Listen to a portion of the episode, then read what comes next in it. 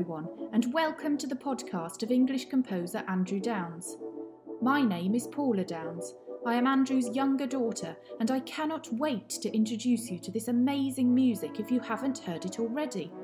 I have some fabulous guests to introduce you to over the course of these episodes, mainly people who have performed or who are going to perform Andrew's music.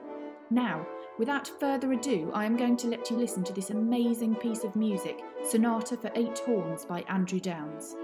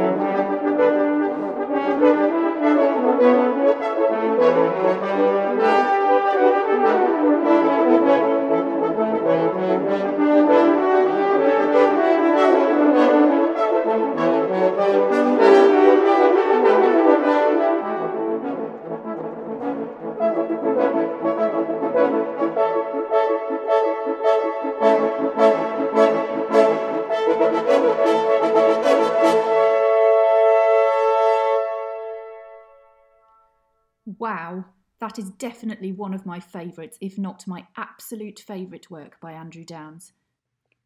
That was Movement 4 of Andrew Downes' Sonata for Eight Horns recorded by the wonderful Czech Philharmonic Horns for a CD entitled Czech Philharmonic Horns, released by Classic Print in 2000 and named Music Web CD of the Month in September of that year.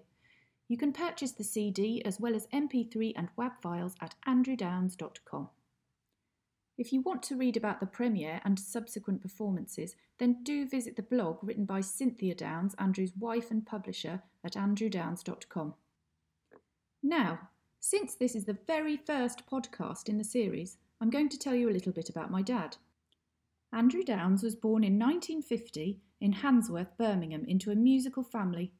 His mother was a fine singer, his father a professional horn player, and later head of orchestral studies at the Birmingham Conservatoire and his uncle was principal violist of the Philharmonia Orchestra. Andrew learnt the horn and piano and sang with the Midland Boys Singers, where he was introduced to a rich diet of plain song and Renaissance polyphony, which has had a profound effect on his composition. He won a choral scholarship to St John's College, Cambridge, where he read music, and went on to study singing and composition with Herbert Howells at the Royal College of Music. He continued to sing for a few years as a soloist, most notably on German radio with Dietrich Fischer-Dieskau, as well as teaching music in secondary schools, before getting a position at Birmingham School of Music, now the Royal Birmingham Conservatoire, as a theory teacher with the long term project of developing composition. During his 30 years at the Conservatoire, he founded the School of Composition and Creative Studies, becoming a professor in 1992. As part of his job, he forged links between the Conservatoire and the University of Burdwan in eastern India, and his music became influenced by Indian raga. The violin sonata and oboe sonatas have been described as having a strong Indian flavour. Andrew's music has also been influenced by African multi-time, Pueblo Indian music and culture, as well as Jewish modality. His music is instantly appealing and full of melodies. It is almost as though he flies through the air in his music, escaping from his restricted body. Sadly, Andrew fell and broke his back in October 2009 and has since had to be in a wheelchair. He is the most positive person I know, however. I am now going to play you his immensely uplifting concert overture, Towards a New Age, commissioned by the Institute of Mechanical Engineers in celebration of the 150th anniversary of its foundation. The world premiere was given by the Royal Philharmonic Orchestra conducted by Andrew Constantine on January 28, 1997, in Symphony Hall, Birmingham. Here is Andrew to tell us about his compositional process of this work. I tried to conjure up the sound of machinery in Towards a New Age by using crossover rhythms in the percussion and then in the strings played percussively. I learned to do this by putting together different times played concurrently like African drumming and medieval European music. It took about six months to compose this piece. My method of composing uh, tends to change uh, some sometimes, but usually uh, I start with some improvisation on, on the keyboard uh, and then develop melodies and ideas, rhythmic ideas, out of what has already come. So it's it's a gradual evolution of, of sound, a bit like uh, happens in Sibelius uh, music. I don't mean the Sibelius Seven or anything. I mean the, the composer Sibelius. I don't tend to have uh, a big picture in mind to start with, but let it grow rather like a plant or a tree, uh, where you get a big central branch and then you get lots of little branches coming off it and little branches coming off those. So it becomes quite a complex uh, whole in the end. It felt amazing to have a piece uh, performed by the Royal Philharmonic Orchestra. In fact, it was terrifying because on the day of the performance, uh, and please bear in mind this was uh, the first time I'd ever written on a computer. Uh, so I had no idea what would come out in the parts. Uh, and I had checked them, but you know, you, you can make mistakes when you're checking. Anyway, on the day, uh, the Royal Philharmonic only rehearsed the piece at six o'clock on on the day uh, when they were first performing it at seven thirty. So it was terrifying. There would have been no way I could put the part right easily in in the small time allowed in the rehearsal. On the other hand, it was incredibly exciting. Uh, the first time they played it, it wasn't very good at all, and I thought, oh God, there must be loads of mistakes here. But then uh, the second time, it sounded something like the uh, the original, and the conductor uh, said, "Oh well, I think I think that'll do. We, we won't play it again." In the performance, it was stupendous. They were wonderful players, and uh, I can't thank them enough for such a great performance. This performance is by the Czech Philharmonic Orchestra, conducted by Ondřej Vrabec.